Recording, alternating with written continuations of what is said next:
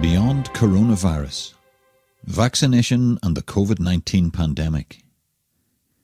An event first broadcast live online on 14th of January 2021 with Professor Sheena McCormack of the MRC Clinical Trials Unit at UCL and Clinical Project Lead for the COVAC trials, and Dr. Mark Flear, Reader in Law at Queen's University Belfast, with a discussion chaired by Anne Watt, Director of Pivotal Public Policy Forum. Introduced by Professor Ian Greer, President and Vice Chancellor of Queen's University Belfast, and with a conclusion from Professor Stuart Elborn. Thank you for joining us at this virtual event as we discuss Beyond Coronavirus, vaccination and the COVID 19 pandemic. I'm sure that in January 2020, none of us could have imagined or predicted the sustained global impact of the COVID 19 pandemic. The entire UK higher education sector has navigated many challenges in dealing with the impact of the pandemic. At Queen's, our students and our staff have responded with considerable resilience and agility. We've adopted new ways of learning and working, and our researchers are continuing their part in global efforts to understand and to treat COVID 19. I believe that the pandemic has demonstrated the important role universities play in our society and how institutions across the world can work in partnership not only with each other but with industry, with NGOs and with government to tackle global challenges. Indeed, the important research and education undertaken at universities has shaped and informed the global response to the pandemic. Nowhere is this more evident, perhaps, than with the development of the Oxford AstraZeneca vaccine, as countries worldwide now look to extensive vaccination programmes to combat the virus. Today's event is therefore very timely. At Queen's, we're committed to facilitating debate and discussion on key issues impacting society. So I'm looking forward to our discussions today around vaccination and the COVID-19 pandemic. As our keynote speaker, I'm delighted to welcome Professor Sheena McCormack, clinical epidemiologist at the MRC Clinical Trials Unit, UCL. Professor McCormack's research focus is the development and implementation of biomedical interventions to prevent or reduce the risk of acquiring HIV. Since 1994, she's worked on early phase HIV vaccine trials in Europe and Africa. I look forward to hearing her experience and her views as we discuss vaccination and the COVID 19 pandemic. Dr. Mark Flear, reader in the School of Law here at Queen's, will respond to Professor McCormack. Mark is an expert in the law and ethics of pandemic preparedness, planning and response. Finally, I'm delighted that Anne Watt will then lead us in our Q&A session, and I would encourage you to submit questions to our speakers via the Q&A function. Anne is Director of Pivotal, Northern Ireland's public policy forum, which focuses on evidence-based ideas and policies to improve society, economy and public services. I know that you'll find this event highly informative. At Queen's, we're planning further events, providing opportunities for evidence-based debate and discussion around the global response to the pandemic. Without further delay, I'd now like to hand over to Professor Sheena McCormack. Thank you so much, uh, Vice Chancellor, for that introduction and for the invitation to come and speak at this uh, uh, event. it was, I have to say, a challenge. Uh, to um, a challenge, and we're going to the first slide. a challenge to uh, prepare this talk, um, but a challenge uh, I welcome.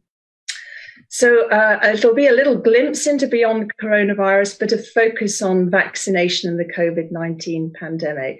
And as the Vice Chancellor said, it's been an extraordinary global effort in the research uh, uh, sector uh, to uh, to get us to where we are today. So I'd like to speak about the journey, how we got here, uh, a little bit about what the trial data tell us, um, and then end really thinking risks, benefits uh, and focusing on any gaps that could be critical. So by here, uh, I mean MHRA uh, authorizing and the first uh, national authority to, to do this, the BioNTech Pfizer uh, received its emergency use authorization uh, in December.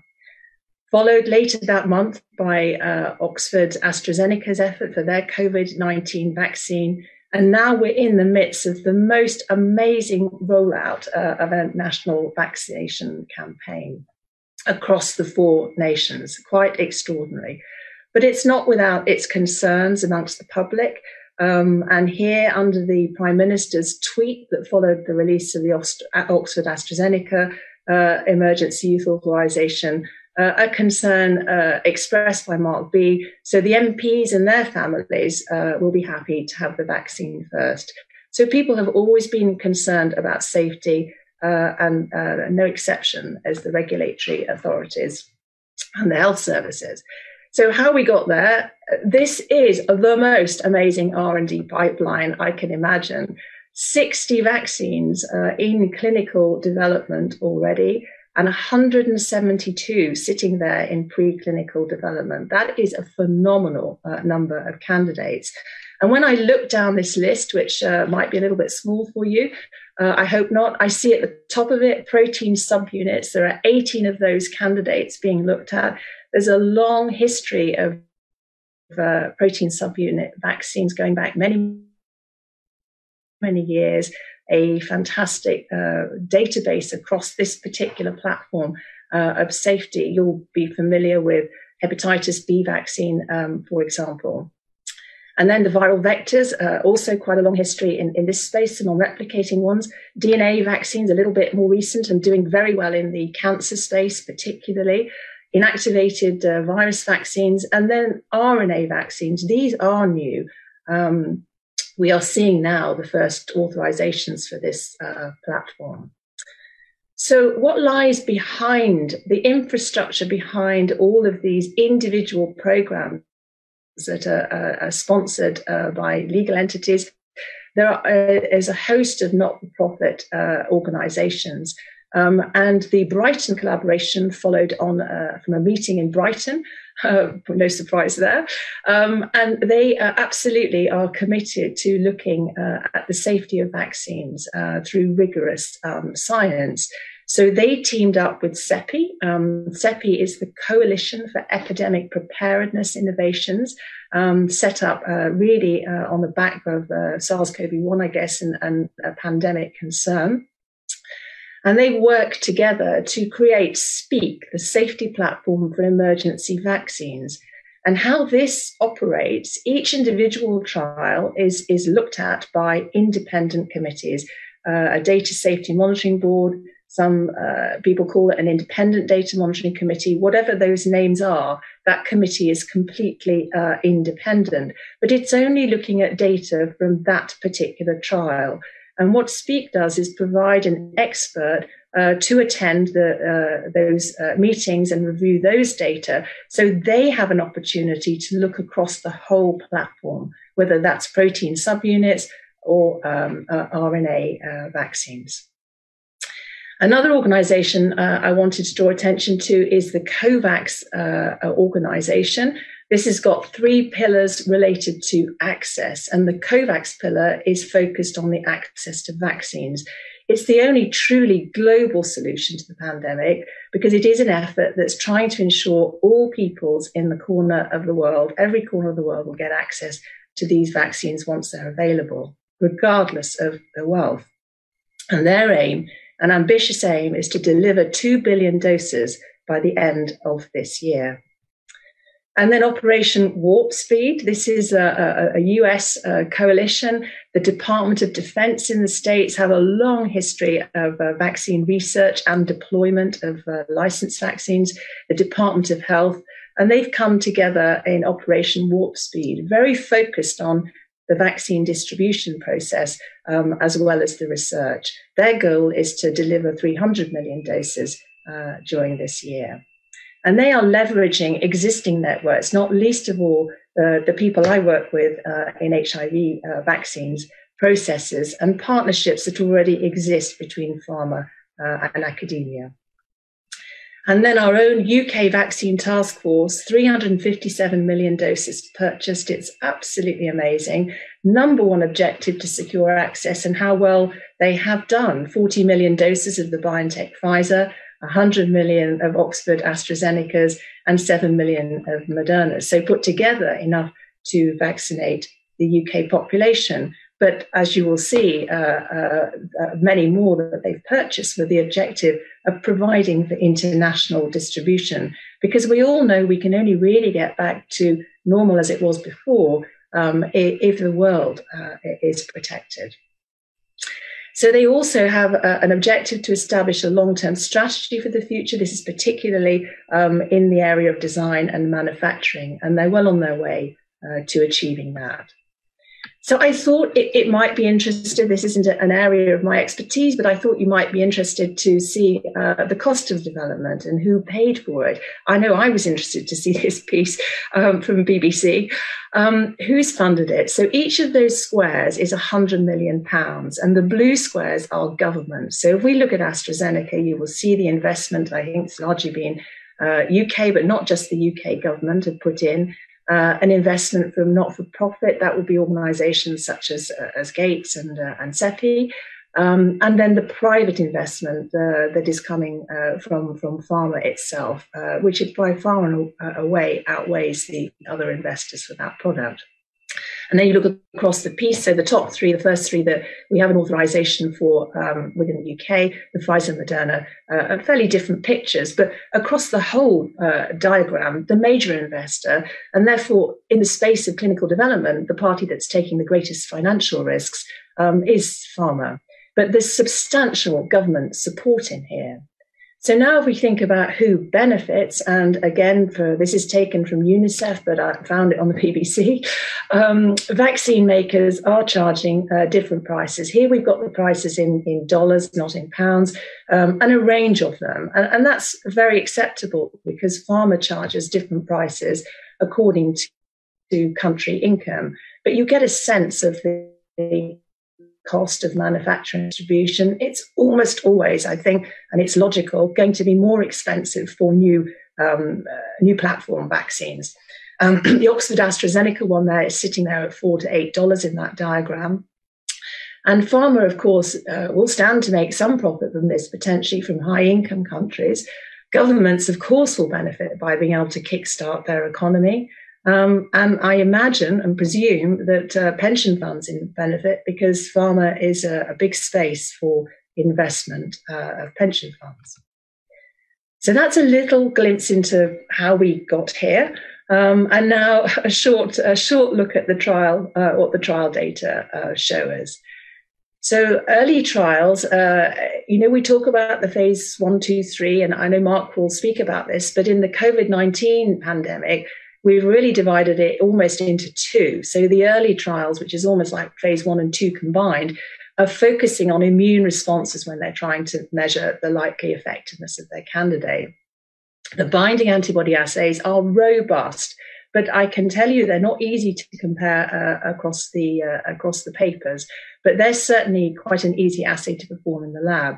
The neutralizing antibodies are more difficult. There's much greater biological variability in those assays, and then it becomes even harder to compare them uh, across the published uh, papers. And I would say that's similar for cellular responses. But this is what people are looking at in the early trial when they're looking for a sign of efficacy. Whereas once you move to the late stage five, typically the phase three, it's the clinical outcomes that become so critical.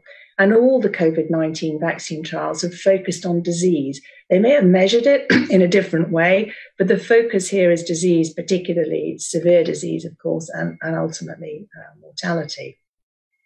Infection has been assessed. In, in some cases, it's only in a subset of, of trials. So this is looking for the asymptomatic infections as well as those that are um, uh, uh, causing disease. And at whatever stage of trial you are, you're going to be looking and reporting uh, safety. Uh, very closely at, in the first stages. And as time goes on and you begin to characterize the vaccine, um, then uh, perhaps less frequently. So I'd like to draw from a, a COVAX, one of the workshops that COVAX organized uh, back in December, um, and, uh, and this provides us some glimpse into when the clinical efficacy trials that have been uh, uh, reported already will analyze the immune responses in people who receive the vaccine. And then they'll look carefully for differences between those who did and did not have symptomatic uh, disease. Or if they measured all infections, including asymptomatic, they'll look at that too. And the aim of that is to determine something we call the correlates of protection.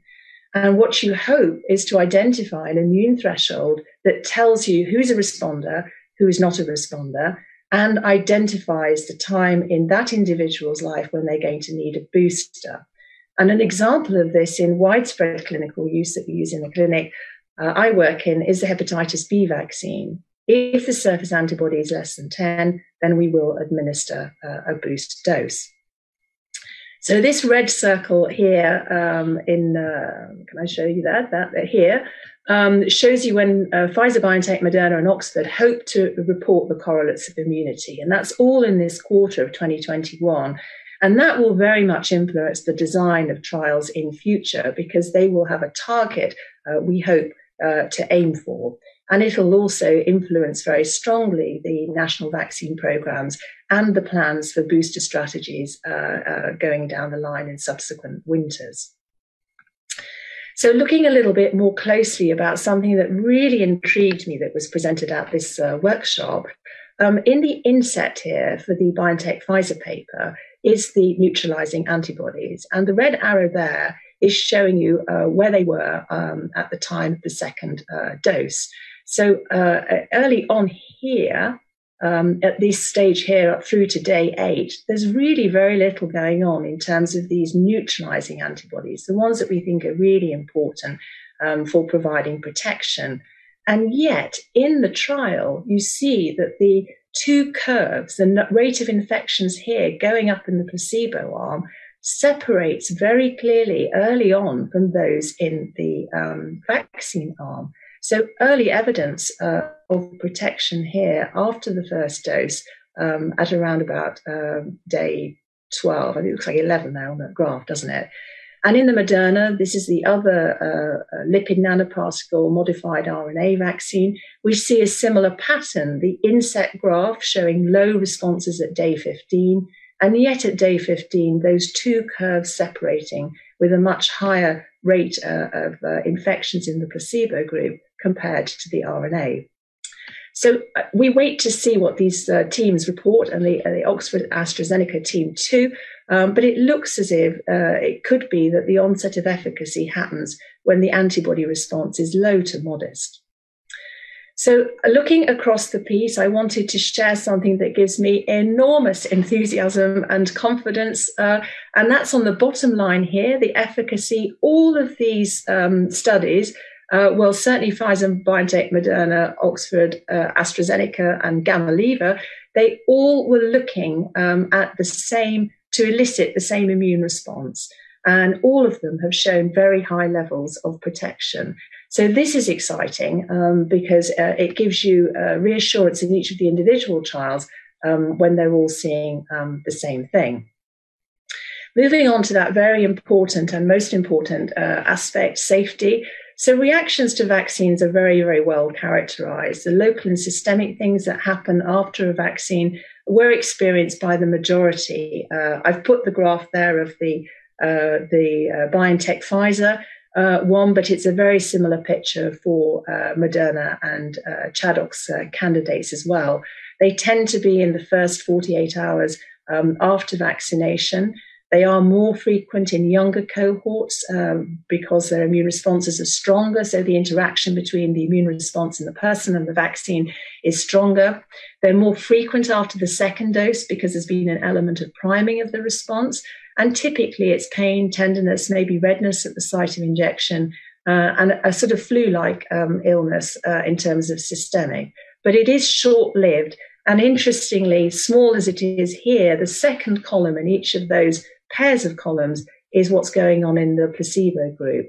So uh, even in the placebo group, and it was uh, it was a true placebo here in BioNTech uh, Pfizer, you're seeing uh, these responses. But what about the more serious responses? And shortly after the program rolled out, both here and in the US, um, there were cases of anaphylaxis uh, reported. And indeed, with the uh, the BioNTech Pfizer, and I, I, suspect it may also be the case with the um, lipid nanoparticle mRNA Moderna vaccine, uh, anaphylaxis is definitely more frequent than it is uh, with other vaccines. Typically, we'd expect one in a million cases to have anaphylaxis.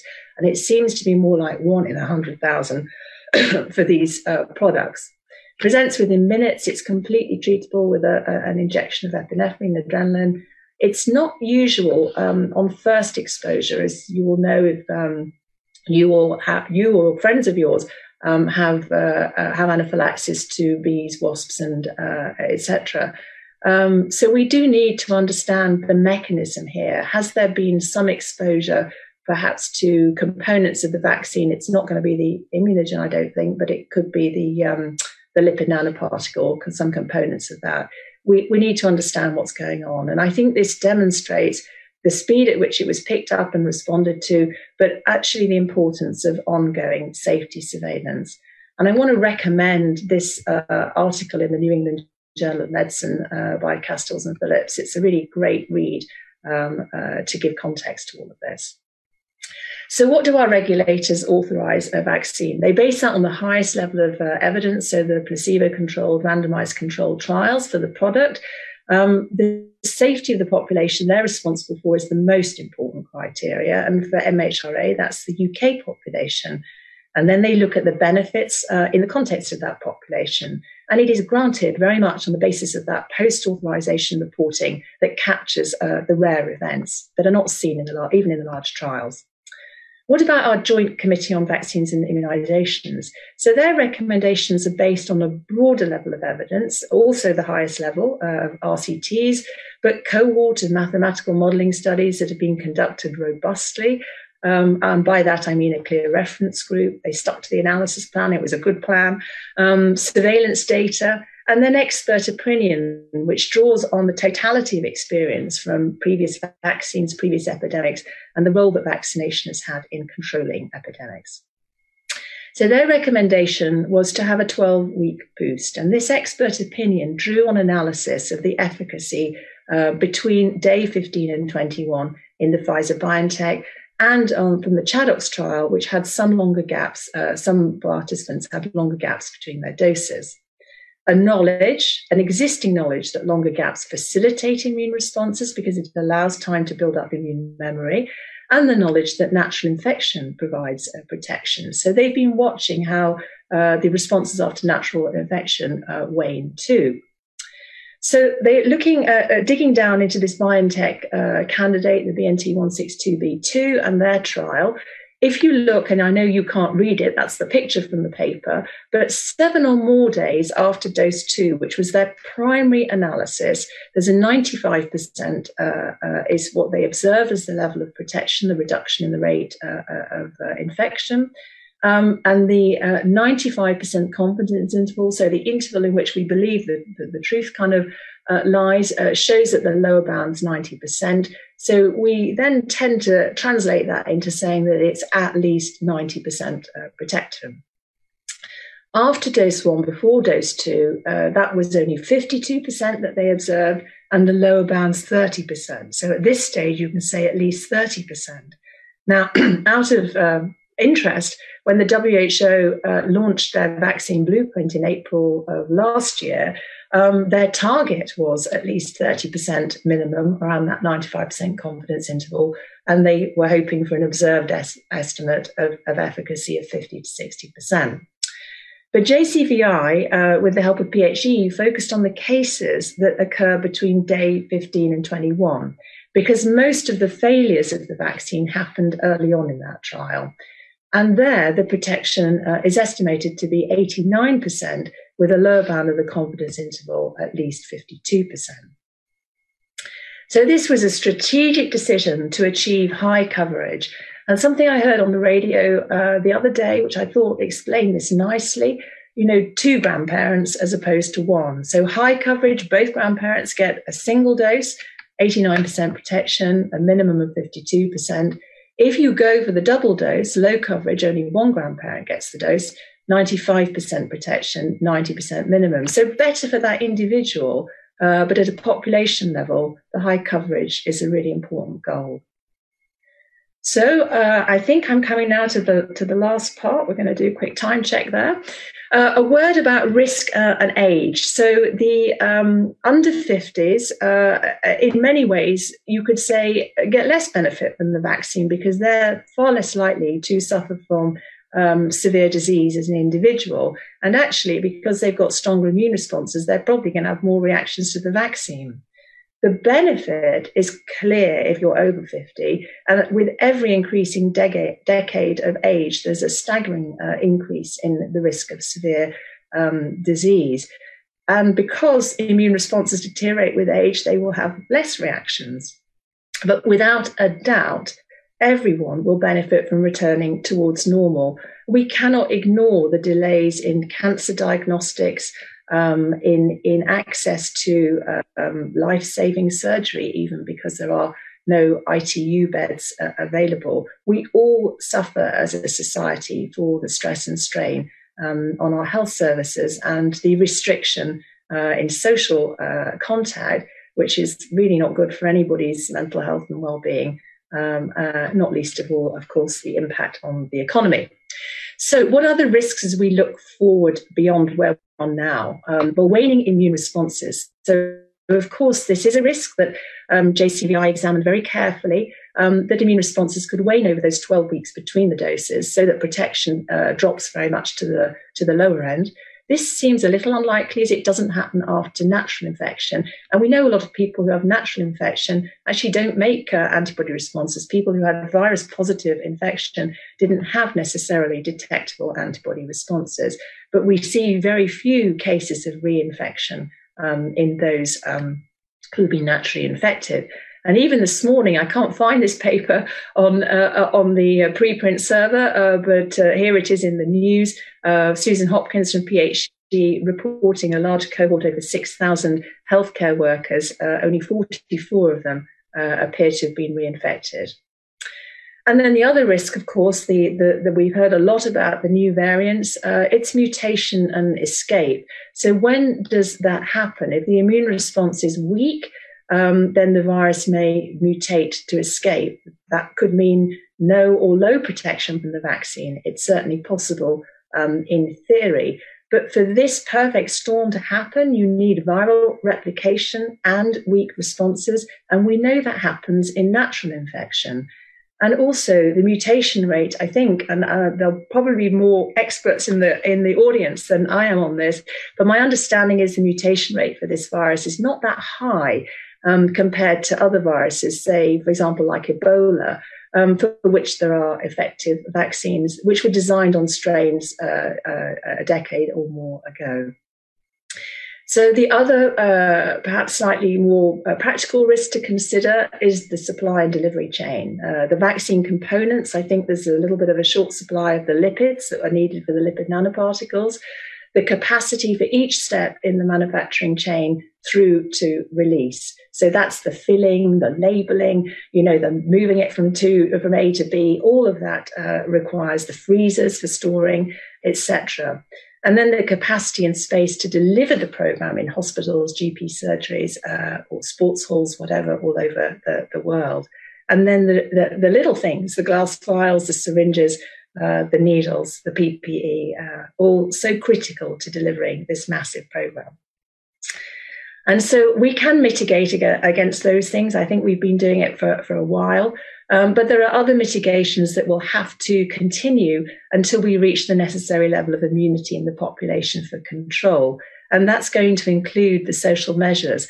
I'd be so interested in the discussion to hear what others think, but it feels to me that we're unlikely to be really free of this um, uh, before we hit the sort of season when the transmission for these types of viruses go down anyway, the, the kind of April and, and beyond.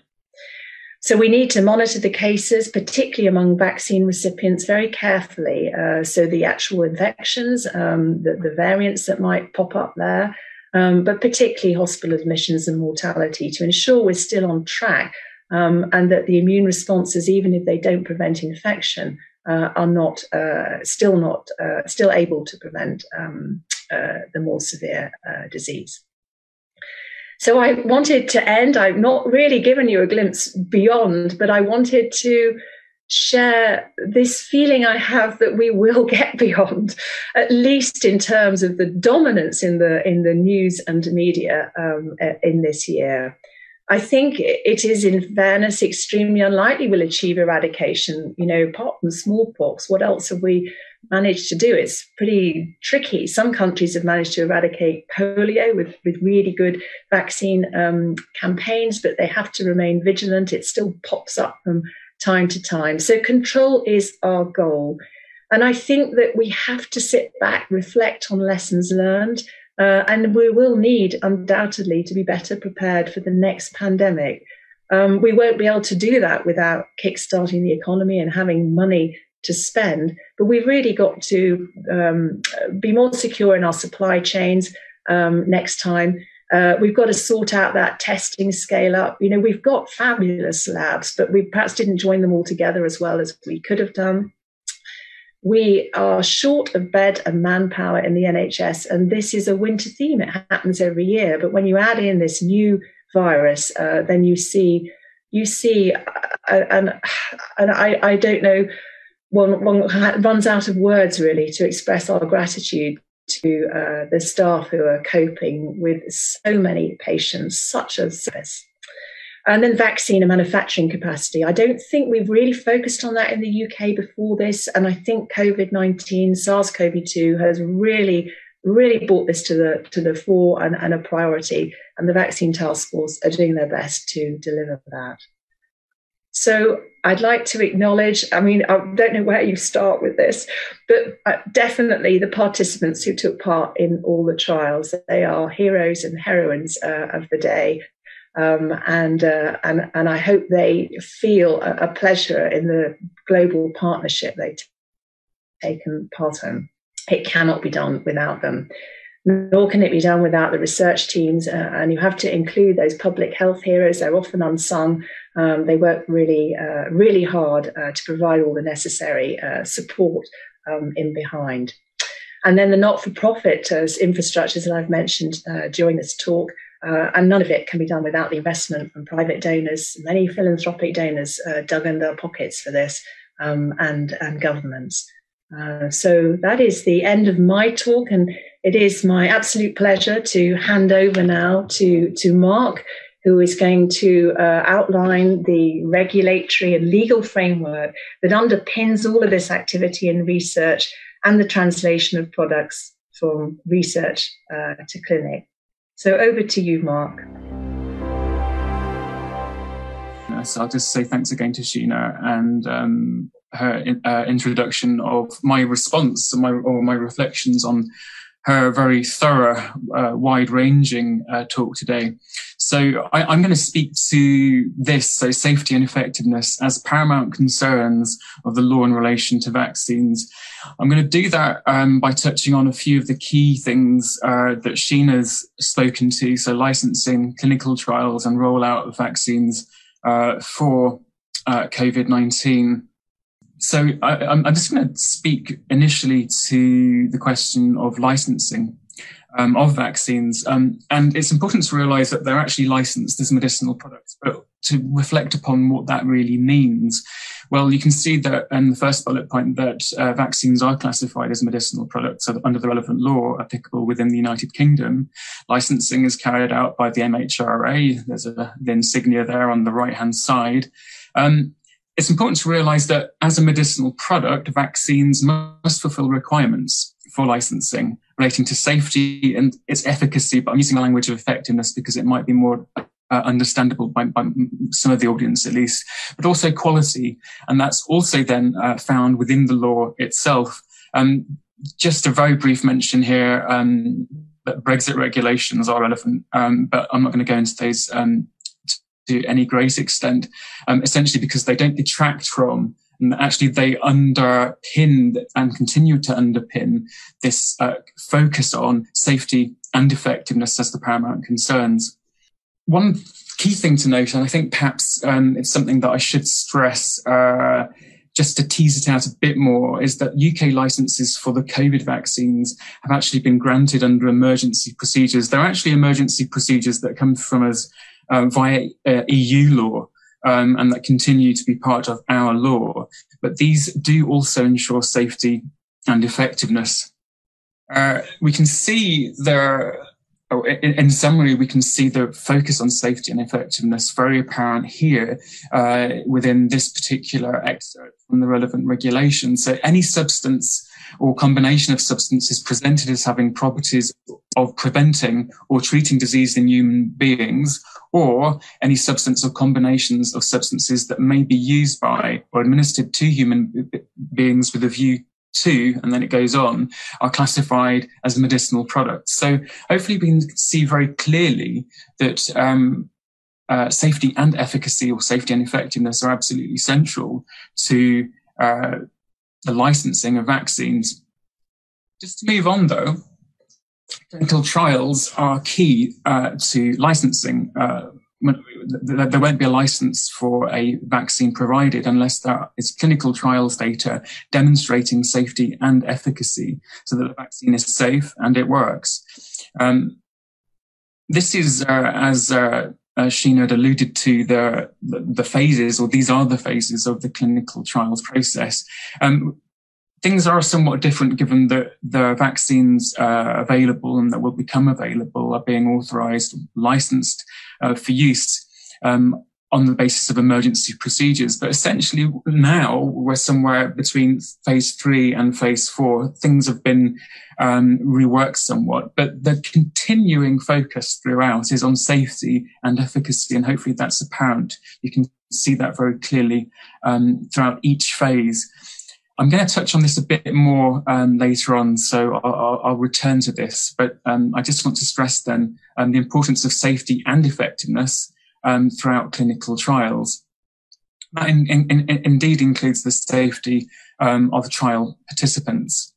Now, we can see that very clearly noted here in relation to the regulation of clinical trials. And, and just in summary, the relevant law um, is essentially European Union law that is part of or remains part of United Kingdom law. That's summarised here. Um, there's the relevant piece of UK law mentioned at the very start of the first bullet. The key point to take away um, is the general principle underpinning the law in clinical trials, both here in the UK, but also because many of the clinical trials um, that um, have generated data for the authorization of these uh, of these vaccines have been carried out uh, in the European Union or indeed outside the European Union. Um, but the central principle remains and must be abided by and, and, shown to be abided by wherever clinical trials are carried out. And that's essentially found in um, Article 3 of the Clinical Trials Regulation. That, that isn't going to be and is not part of UK law.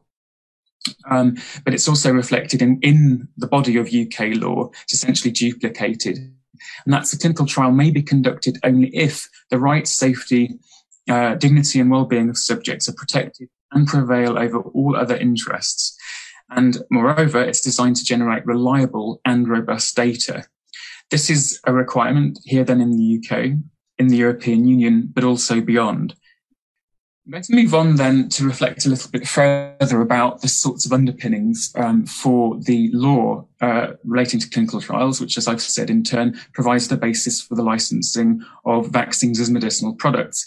The law reflects international ethics codes and to some extent uh, human rights, but it's actually international ethics codes that are most important, in particular because they are referenced in the law itself. Now, there are a number of international ethics codes that are relevant. Um, there's the Nuremberg Code, and so-called CIOMS guidelines, especially important for the carrying out of clinical trials in developing countries, but more particularly um, the so-called ICH um, uh, requirements for the registration of pharmaceuticals pharmaceuticals for human use guidelines. There are a number of different kinds of guidelines.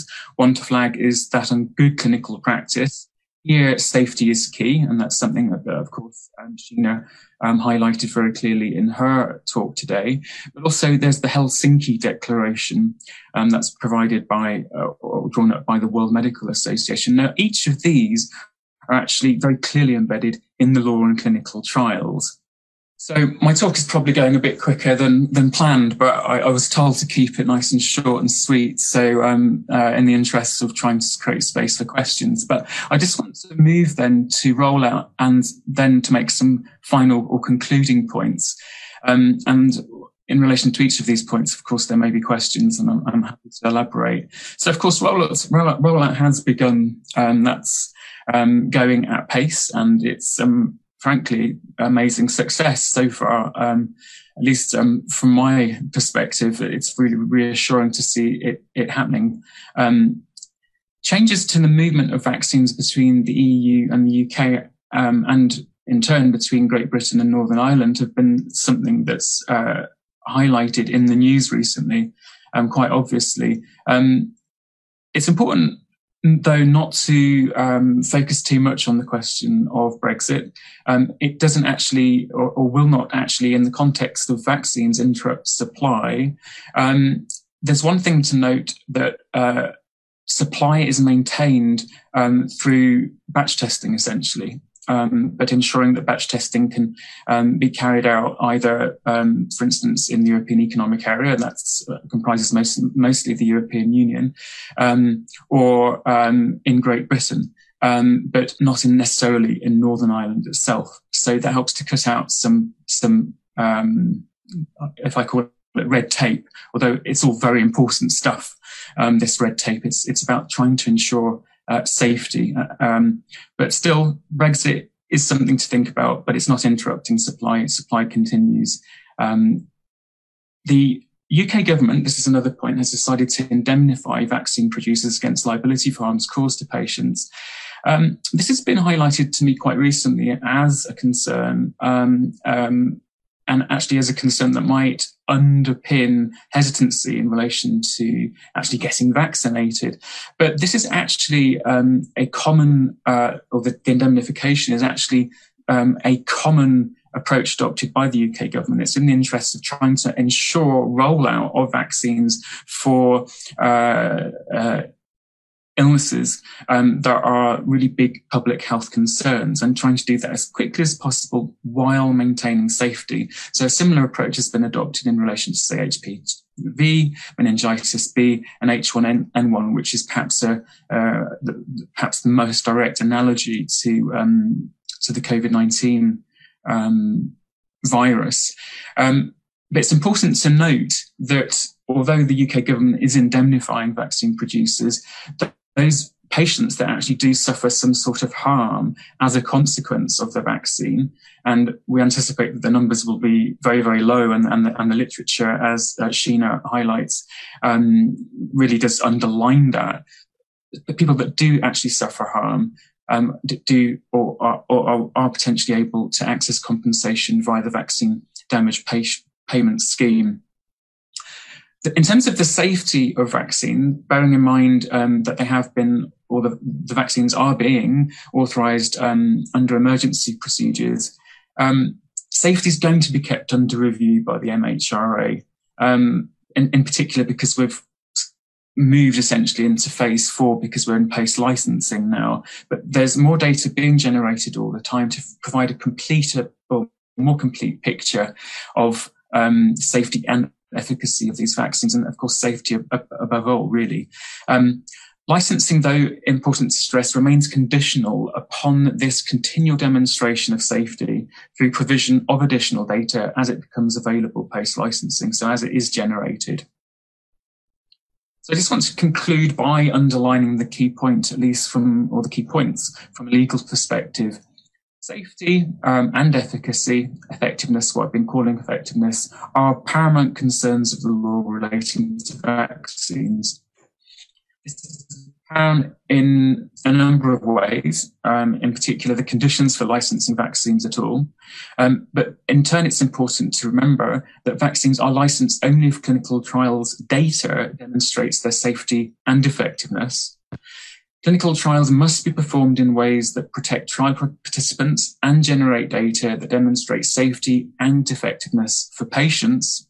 And further data is being gathered and must be gathered to demonstrate the benefits of, of the vaccine outweigh, outweigh uh, any potential risks.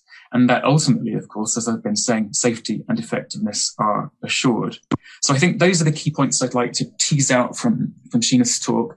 And essentially then these are the key concerns that underpin uh, the law on, on this whole area of vaccination, um, the licensing their development, the whole research process, and uh, the rollout and beyond.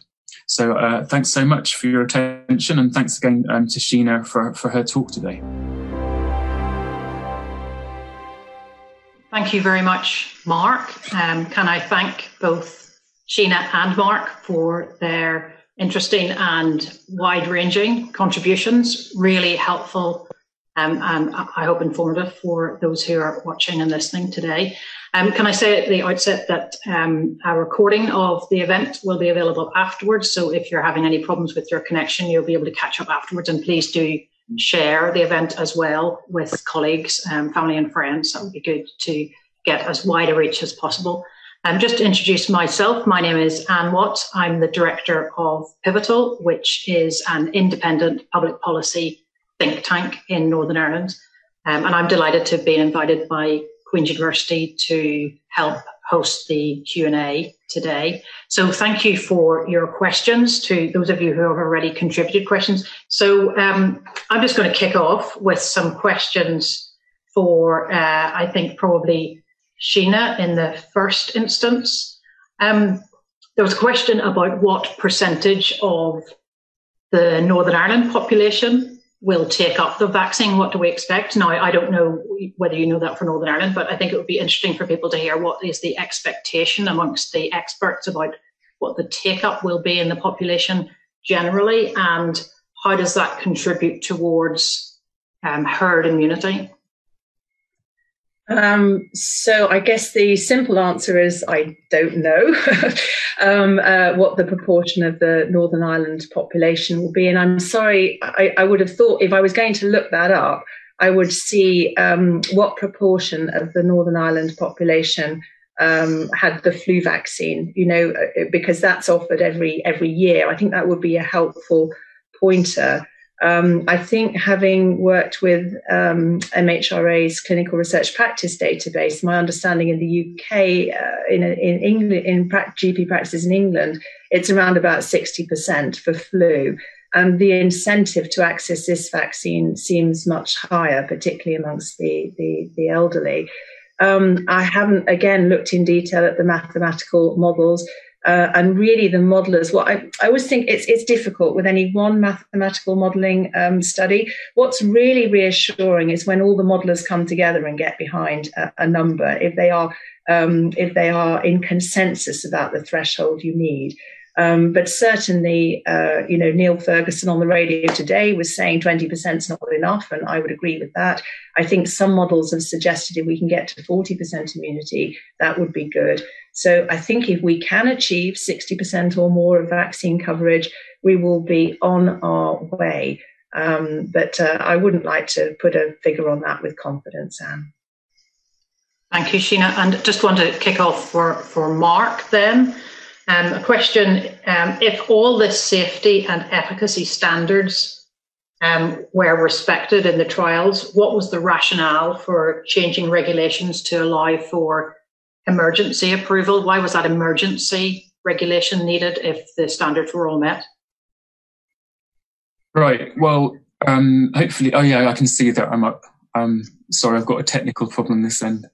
Um, well, the short answer is that the regulations haven't been changed. Uh, there's uh, been an emergency procedure for probably as long as there's been uh, centralized European Union law on this question. Um, so that's for getting on 20 years, 16 or, or, more, or more, years at least. Um, so there hasn't been an introduction of an emergency procedure. The procedure was already part of the law. It's part of the law in the United Kingdom, and that's as a consequence of European Union law that the United Kingdom helped to design um, the European Union uh, was actually, or, or, rather, the UK was actually a champion of this within the European Union when it was a member. Um, this procedure is also in place elsewhere um, in Europe, so in the European Union, and that includes European Economic Area countries such as Norway. But there's also an emergency procedure in place in uh, other uh, re- regimes, other jurisdictions, such as um, the Food and Drug Administration, um, in the United States, uh, Canada, and the relevant regulator there, Australia, Singapore, and so on. So this is very much part of the regulatory architecture for the uh, licensing, the market authorization, in other words, of vaccines or indeed other any other kind of medicinal product. And what the uh, emergency procedure is essentially um, aimed at doing is ensuring that when we're faced with an emergency, an acute public health concern problem like this pandemic, um, we're lucky not to have had, um, say, H1H, H1N1, um, like was that back 2009 um, become a pandemic um, on this scale. Um, indeed, uh, Ebola. Um, but this is what we're facing now, COVID-19. We have the emergency procedures in place to ensure that there is uh, available as soon as possible vaccines to uh, to deal with it to try and help prevent infection. Um, so this is about trying to ensure that the vaccines are available as fast as possible um, but without compromising safety. So just to go into the into the detail a, a bit more, um, uh, what essentially happens, and this is my understanding, is that the review processes are carried out um, more speedily. That isn't because shortcuts are being made; it's because there is more intense focus and attention on this particular issue on the vaccines that are coming forward and being presented to the regulators for potential licensing, right? So um, there's a reprioritization of the work of the regulators so that they focus on vaccines. That's what the emergency procedure is about. It's not about reducing standards, not, not about watering them down. And as I mentioned, um, authorization under the emergency procedure is actually conditional. So what that means is that there's a requirement for more data to be provided by um, the manufacturers of vaccines um, as it becomes available so that the regulators can look at it to ensure that not just efficacy is maintained, but the safety is maintained as well. So hopefully that responds adequately. That's really helpful, Mark. I think you're saying clearly there that it's going through the, it's going through the same procedures, but it's given a greater priority, more resource within the yeah. within the regulators. Yeah. Um, yeah. Th- there's a number of questions here for about um, immunocompromised individuals. So I think these are for Sheena. Any concerns about vaccinating immunocompromised individuals? And what are Sheena's thoughts on the benefits or protection levels for immunosuppressed patients and clinically extremely vulnerable people? So I, I guess the, the, the main concern there is that they may not make such good responses.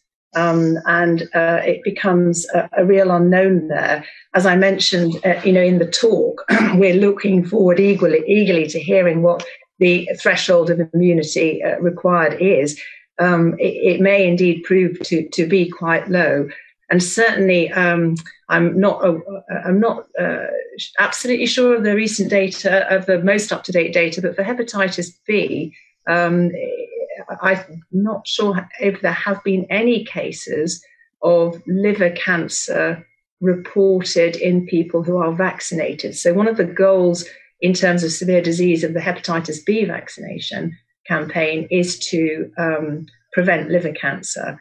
Uh, obviously, to prevent the infection itself, but to prevent uh, long term side effects, uh, long term uh, toxicity uh, from Hep B. Um, and, and, and so, for quite a while, it was felt that even though you couldn't measure, we couldn't measure immune responses, there might still be some clinical protection. And only time is going to, to tell us that. Uh, I don't have concerns about the, the licensed vaccines being given to people who are immunocompromised. They would not be contraindicated. If there was an issue there, then MHRA would uh, and the regulators would tell us that. Uh, so I think no problem in terms of uh, safety, um, uh, but the effectiveness is questionable and that would have to be monitored and time will tell. Um, and another one for you, Sheena. Um, so was um, was scientific evidence presented to support the government strategy of mixing and matching the vaccine and extending the timescales between doses? Now, you, you, certainly talked a bit about this. Um, so uh, that's this has been in the media a lot, and it's obviously a very real issue in in people's lives at the minute. Uh, healthcare workers who have had one dose and we're expecting the second in a few weeks and have been told it's being postponed. So um, what is the evidence to support that uh, mixing and matching the vaccines and also extending the period between the doses? So certainly that that's uh, that's been looked at in the preclinical space and is being looked at in the clinical space. But there is some there is already some clinical evidence that you can combine the the different uh, vaccines. I don't know exactly what um, what the, what they what they reviewed, and um, they do get advanced um, look at, at data that's not always in the public domain. But I have friends who are currently, you know, took part in the um, AstraZeneca trial in the States who are now having the BioNTech Pfizer vaccine to see uh, what happens. So I, I, know this is very much underway, this work to, to assess the, the meaning of it. But all along, we have anticipated the need for a boosting strategy, um, such as we have for flu, uh, where we roll out a different vaccine uh, each, each, uh, each year. Um, and so I don't have any undue concerns uh, about, about this um, perhaps Anne to add to that, because you know that I forgot to say thank you at the end of my uh, talk to the regulators and the ethics committees who've reviewed all of these studies. They've done, done an outstanding job, and I know the MHRA has been inspecting um, uh, both Oxford's trial and, and, the one that I've been involved with at Imperial right from the beginning in order to be prepared for, for rapid review. So they have done a great job to prepare for, for the rapid authorization. Um, uh, but uh, but we will wait and see what comes in, in, in that space as the vaccines are using and modelling the actual bit of the vaccine that's modelling COVID nineteen is very similar in all of them. I don't anticipate a problem from this mixing. Thank you, Sheena. Most people, when they submit their questions, are putting them in anonymously, but we have a few names. So thank you, Clara, for your question. Um, uh, question, I think, to start with, start with Mark on this one. Do you feel there's a need for, sorry, do you feel there's a case for a mandatory vaccine policy in the instance of this global health emergency? If so, what in, in what form of that would be ethically justifiable? So that's a big question. That's a huge question, right? And it's um, it's very welcome. Um, it's one that I've been thinking about, um, but I I I don't think um, by the UK's de facto bioethics council, the Nuffield Council. As de facto, it's not, you know, it's not officially the, the, the, ethics council of the UK, um, or perhaps just England. Um, but um, yeah, I don't think that mandatory vaccination uh, is justified. Um, it's certainly not something um, that I, as far as I can tell, um, has gained much traction within the legal and, uh, or rather, ethics literature. Uh, I think, moreover, um, if we uh, refer back to Sheena's talk, um, so if we look at the evidence and try to actually just think and reflect um, what it is that vaccination is trying to achieve. So I, I might be um, uh, kind of to um, in, I, I, might be summarizing some of what Sheena said without sophistication, so apologies to Sheena. Um, you may wish to correct me. Um, but as far as I can uh, understand um, from Sheena's talk, but also from what I've read, uh, we need to reach a certain level of immunity in the population, so herd, herd immunity. But as far as we can tell, um, that there uh, willingness to be vaccinated against COVID 19 um, is at such a level that it's likely that herd, immu- herd immunity uh, will be achieved. So there isn't, when we take, I, I, think we just take that as a really important piece of information. Um, there isn't really, I, I, don't think, when we look at the, at the evidence or what's likely to happen, um, it seems likely that there will be a massive uptake of the vaccines. Because of that, I don't think, or at least that's part of the, the reasoning, um, because of that, in large part, mandatory vaccination um, could not, in my view, be justified. Um, there are lots of other things to think about in terms of um, vaccination, um, consent requirements, right? Um, consent um, to any sort of intervention um, consent more broadly. um, consent's really important um, in our society or our societies um, ac- across uh, these islands and further afield. And it's something that we shouldn't uh, look to trade away lightly um, uh, on the basis of um, the goal of, say, protecting public health more widely. And that's something that I underscored when we look at the law, the legal instruments, but also the ethical frameworks that underpin them. You can see that the individual isn't to be um, overridden in, in, in, the name of society um, or societal protection, public health protection more generally. But going back to, as I say, the evidence, it doesn't really seem that uh, achieving herd immunity, the, the, the, main goal of vaccination, is going to be a problem because take up is likely um, to allow us to reach that level. And so I think that's the that's my main point in response. Um, I, I can't see that mandatory vaccination is something that is warranted. And um, I, will say one more thing, if I may. Sorry um, if I'm taking up too much time, but I think it, I can understand where one might be coming from in thinking, well, why don't we just have mandatory vaccination? why not? Um, or, or, shouldn't we? Um, these sorts of questions, right? But um, as I've said, um, although we are living through a period that um, is unparalleled in our lifetimes and for an awful long time, um, and it's causing a lot of hardship for for all of us, really. But some people, it has to be said, far more than others, still um, I think we're likely achieve, uh, to achieve our public health goals um, on the basis of, of voluntary take-up of the vaccines. So thank you. Great. Thank, thank you, Mark. Um, Sheena, do you want to make any comment on that one?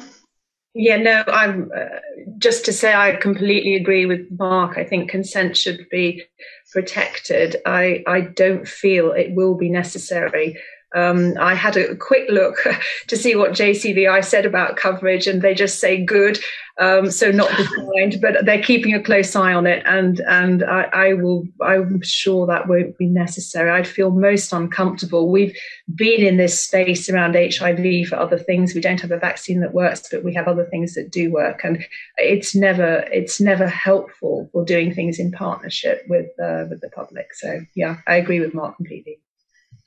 I think um, you know throughout throughout COVID, we've seen really starkly the um, balance between the need to protect public health, but then also um, individuals' rights and individuals' personal decision making about their own protection. How do you see that balance between public health, the public health imperative, and personal protection working itself out in this vaccination program? Mark, do you want to talk about that? Um, I thought I thought you might come back to me on this. Um, um, so, what do I think? Um, I think that in terms of the vaccination program, so that's the parameter um, that you've set. I think uh, that um, so going back to the question of mandatory vaccination, or actually maintaining voluntary vaccination um, and uh, a policy of voluntariness, I think that allows us to achieve an appropriate balance between protecting the public health as a whole um, while maintaining at the same time individual rights. Um, so here, um, consent. So this, it's really just um, the, an expression of individual autonomy, the, the individual um, just being able to make a decision for herself or himself or themselves themselves, um, and that being protected and respected. Um, I don't think that there is through uh, adhering to maintaining consent um, and that that as an expression of individual autonomy. I don't think that we are compromising um, public health. And I space something further as it's coming to me as I'm as I'm thinking this through. I don't think and I'm not saying that I don't want to suggest that that's what you put to me, some sort of public health or, you know, the individual. Um, but I think um, it's something worthwhile to think about. I don't think it's either one or the other. Um, I think it's there's a balancing exercise that has to be undertaken, and that's very much um, central to what legal thinking, especially as informed by human rights, but also uh, in ethics. Um, so it's not all or all or nothing, right? Or, or it's not all one side um, or the other. It, it's actually a balancing exercise. Thanks, Mark. Do you want to add anything to that, Sheena, about the balance between public health and personal protection? I, I think um, only to say that I'm very glad I'm not a politician. I think it is a re- it's been such a difficult uh, tightrope to tread, hasn't it? And at times, for sure, a large proportion of the population have felt their rights have been infringed by the restrictions that have been placed on them, and that is to protect uh, public health. But at the same time, people can see that it's detrimental to the economy. So this is very, very tricky, and the politicians have a difficult job to, to, to do. They're looking not only at the science, but they're looking at all of the um, other pieces as, as well, uh, because we, you know, we can't improve anything without a, a, a thriving economy. So I, I, I, don't envy them at all, Anne. I think it's a very tricky uh, balance. But with respect to the to the vaccination and, and, and that side of things, I, I think the public – I think everyone's together in this, and we all see that that's an essential component to getting back to near normal. So th- there feels like a tremendous enthusiasm when you see the clips on telly and hearing the news. I, I feel it's it's a good feeling as opposed to that that um, fighting back against the restrictions that many people um, have done. Now I want to get on to some other questions that we've had, but Mark, I think you want to come back just quickly on that. Yes, just very quickly. Um, so I was just thinking, um, it's actually, this is in response to, to Sheena, um, what Sheena was just saying. So this is very much, um, a dialogue in some senses, although we're not in the same room. it's kind of hard to realize that there's a dialogue going on, I think.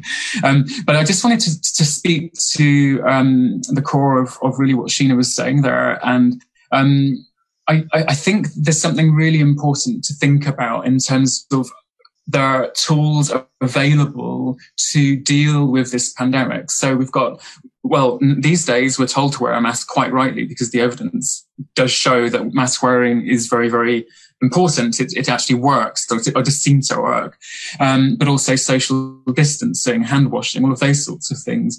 Um, now, I think um, what we've seen is, at least lately, um, a growing tendency among some parts of the population, some sectors of the population, to uh, refuse to wear masks, um, not to abide by social distance, so, so, so on and so forth. Um, I think if we were, so this is going back to um, the question about manda- mandatory vaccination. I think if um, if there were to be mandatory vaccination, and again, I don't think anyone seriously proposes that. It would undermine the overall effort or could potentially undermine the overall effort, the efficacy, if we like, of the other tools that are in place. Um, and we have to bear in mind also that um, law, um, um so, so where there is legal backing for these different kinds of tools, um, or e- even if we've just got these tools and there isn't legal backing, but there's a strong um, focus on these tools and, and, trying to make sure that they are implemented, they're, they're only going to be effective really if um, people are um, wearing masks, say, or um, effectively social distancing or distancing themselves socially. Um, and if they are not, if there is enforcement um, possible, um, but then there's a question of who's going to enforce. Um, how are we possibly going to uh, achieve that? It's going to be very, very hard to achieve that. Police forces, um, authorities say it's really hard to enforce the rules as they are. So we have to be really careful um, about um, trying to ensure that um, there's an optimal, and I say optimal response, so that most people, hopefully, um, nearly all people actually do abide by the rules, whether they're they have a legal backing or not. But um, going back then to vaccination, um, mandatory vaccination, I think in some people's minds would actually um, uh, give them a, a, a, sense of being justified, perhaps, um, or pr- provide some sort of grounds upon which they can then say, "Well, I'm not abiding by any of this," um, because, well, they feel forced, coerced um, and they maybe haven't been given the information um, or they've been given misinformation to fuel um, their particular response. So, thank you. Okay, thank you, Mark and Sheena, for that. Um, just a really practical, real world question here from Charlene um, regarding members of the public, and there might be family or friends, people we know that doubt the need for a vaccine or believe in conspiracy theories what would you say in terms of advice on how to convince them or educate them? Sheena, that's one for you, I think. Yeah, I think it is. It's tricky, isn't it? All that stuff on social media platforms can be quite uh, convincing um, uh, it, when you when you read it. Um, but it's a long, long, long history of the role of vaccination in control of infectious disease that that that comes on the side of the of the need for a vaccine to control an infectious disease. Um, and the reason um, it's doing it is by uh, reducing the infection in the community. So truly at that community level, and and this is what we we do need to to, to get to in order for um, everybody to uh, to be protected. So you may not be doing it for yourself because the risks seem low, but you're doing it for other people. Now, if you have a really strong concern then I would like to think there are there is your your own doctor. There are many people who you can speak to to, to seek reassurance. But right now, the stuff on mainstream media is is as up to date as the scientific journals and is made very digestible for us um, by people who are good at translating um, into language that makes sense. Um, I don't know if that helps, Anne. I, I find that if you really uh, you know, when you're talking to individuals, sometimes a very, very firmly, firmly held belief is hard to unstick. Mm. And, and, and, sometimes you can't resolve that at an individual level. But I've been impressed by the information in mainstream media um, mm. and how clear it is. So, mm. Mark, do you want to comment on that one? Yeah, um, I mean, just to try and add something um, to what Sheena said, I think um, I, I, can't um, I don't want to put words in Sheena's mouth, um, but uh, both Sheena and I and our colleagues um, are all academics, and we're all um, trying to uh, ensure um, one version of our job or part of our job is is to ensure um, that there is some sort of truth out there, and that that um, there is a sound basis for um, uh, decisions that are taken by lawmakers, uh, by the, so that's legislators in particular, um, by the regulators. Um, that but moreover, what we're interested in um, is ensuring, well, at least from a legal perspective, we're interested in, in ensuring accountability, um, where decisions haven't been taken on, a, on the basis of sound evidence, for instance. But at this moment, we cannot see um, those working in this area, um, especially in the legal and regulatory studies field, we can't see a basis on which to critique the decisions being made. They are being made um, in, in, accordance with and under the law, the regulatory frameworks that are in place. And again, they are about trying to ensure safety. Um, I think perhaps safety above all, course effectiveness, but safety. Um, so if there were um, something to be concerned about, I imagine there'd be people such as Sheena, but then also people um, in the social sciences like myself who would be performing um, a critique, who would be m- making known our concerns, and um, where where well, at least I am I'm pretty good at saying what I think. um, it's, it's, part of the job, right? So if there were a problem, if there were a concern, you would hear about it from the academics. We're independent of government, of regulators. It's part of our job.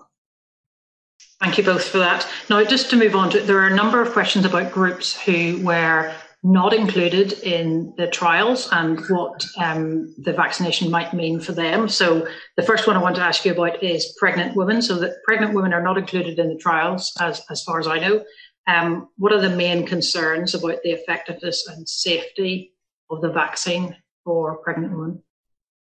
So um, they, you're absolutely right, Anne, and that's standard practice that um, uh, you would not include pregnant women at the beginning um, or or children. Um, so you work your way into those communities, and I know there are trials going on now um, uh, looking at the safety of vaccine in in pregnant women, and uh, you can do quite a lot before you go to the trials in terms of looking at the, the safety um, in, in, animals that are pregnant. And everything has been very reassuring uh, to date and has to be in order for the regulators to approve those trials to go forward in pregnant women. So we have some reassurance from those data, but at the end of the day, we, we want to collect the, the clinical data and uh, extend enormous thanks to those pregnant women who are volunteering to take part um, in, in the trials. And what you would do typically is start at the end of pregnancy um, when there will be less risk if there, there are adverse reactions um, because the baby's, you know, obviously almost completely grown, and then work your way back through through to the early pregnancy. But probably the, the, the greatest risks, I think, from any drugs come in that first third of pregnancy. Um, and uh, and whether we will get to that stage or not, I, I am not sure. One would hope, obviously, if we manage to get control of the epidemic, that just through taking uh, some measures of precaution, um, the, the, population risk would drop, and then then women would not need to be vaccinated in that trimester of pregnancy. They would get vaccinated before they get pregnant, etc. Um, uh, that's where we are. They're looking now. And you mentioned children as well, Sheena, in that answer. So there's no plan to vaccinate children, but um, you know those of those of us who are parents will know that our children do get a flu vaccination every year. So how is that likely to progress over time? So that also progresses. They look back down the age group. So I think you're you're pretty confident in the safety down to 12 year olds um, based on the adult data, and then below that you'd want to look um, in the younger age groups. But I think there's quite a debate about the role that tr- children play in, in in transmission. I feel at the moment the consensus is that children in secondary school uh, play an important role. And, and then just more recently, I've seen some things in, in the literature suggesting, or the media again, suggesting that actually maybe uh, younger children also play a role in, in, in transmission. Um, but once more, if, if, we can get to that magic level in the community, that means we've got the rate, the reproduction rate of the virus down really low. It shouldn't be necessary to, to go to those age groups. And I, I can't, I don't have a, a crystal ball, but my, I imagine the booster strategy is also going to focus on people at the in the older age groups at risk of severe disease rather than the entire population, the more bigger population. Okay, I'm getting towards the end of our time here. Can I just say thank you very much to everyone who submitted questions? It's been really great to have your participation and hopefully to address the topics that you're interested in. Um, again, a, a practical question Is there a place for vaccination passports? Yeah. Mark? Oh, oh sorry, Sheena. Sheena, you no, go no, first. I'm dying to hear what Mark's got to say. um, I I don't necessarily um, have a clear answer to that question. Um, vaccination passports. I think so, so, so. this is a uh, just an initial response. I'd have to think about this in more depth. Uh, but my initial response is something like um, the following: I tend to think that if I understand the premise of the vaccination passport. It's to facilitate uh, movement of people, right? To say, I've been vaccinated, so it's safe for me to travel around. I think that's the idea, right? Um, okay. Um, or uh, presumably, um, I suppose there's some questions to ask. In my initial response, then, I mean, would they be voluntary or mandatory? Um, there's a big question there. I, am not sufficiently familiar with the discussion around vaccination passports to really know where things stand in terms of what, what might be being discussed or what could even be then proposed. Um, but are they voluntary or, or is the idea that, that they would be voluntary or mandatory? If they were mandatory, I'd start to have big concerns around them and that they effectively go to questions around then, um, what I've or what we've um, spoken about, what we've discussed before, which relates to um, mandatory vaccination. So it makes me uneasy um, having if if, the, if they if they were to be mandatory. But I mean, Sheena's raising her, her hand. Maybe she knows more about this um, issue than I do. I think um, if I I just say this, um, I tend to think that actually um, just sticking to the guidance, not looking for shortcuts, um, wanting to travel um, unnecessarily. I think that's the safest option. And it's, I could be wrong, but it sounds to me like vaccination passports, again, if I understand the premise correctly, is a way of just trying to, um, find ways around the rules that everyone else is living under. Um, so I, will I'll, uh, pass it over to Sheena. Sheena, do you want to comment on vaccination passports? not necessarily an answer to COVID 19, but speaking from the yellow fever um, experience uh, mm. because I carried one of those with me, a little yellow fever vaccination card for years because you couldn't go to East Africa using it. Um, and indeed, even if you went through East Africa onto South Africa and you arrived without it and said you'd been through, you know, Tanzania or Uganda, um, then you would be sent off to the uh, health service and you would be vaccinated.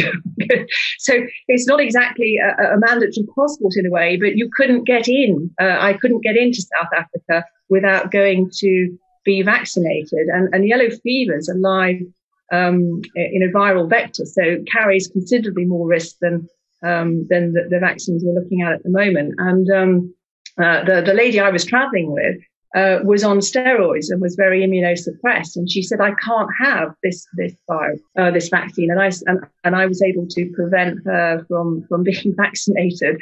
Um, so that wasn't mandatory in, in that sense. But as I say, the pathway for South Africa for me was that I hadn't got my bit of paper and I had to go and have uh, another yellow fever jab. But this is kept under surveillance the whole time. And I think that's probably an example where we reached a point where the harms from these repeat vaccinations with yellow fever outweighed, you know, the, the benefits in terms of uh, a risk being introduced to other countries.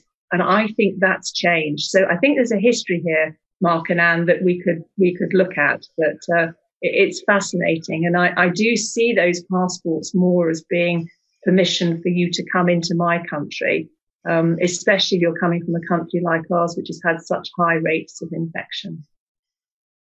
Great, thank you. I'm just going to ask one final question and then hand over to uh, Stuart, who's going to round up. So, for a very quick answer, a very short answer, just say 30 to 60 seconds. From all your learning and experience of recent months and um, uh, COVID and the development of vaccines, what would be your one big policy message for the government for the future? Sheena, start with you. Whoa. I'd say build that capacity.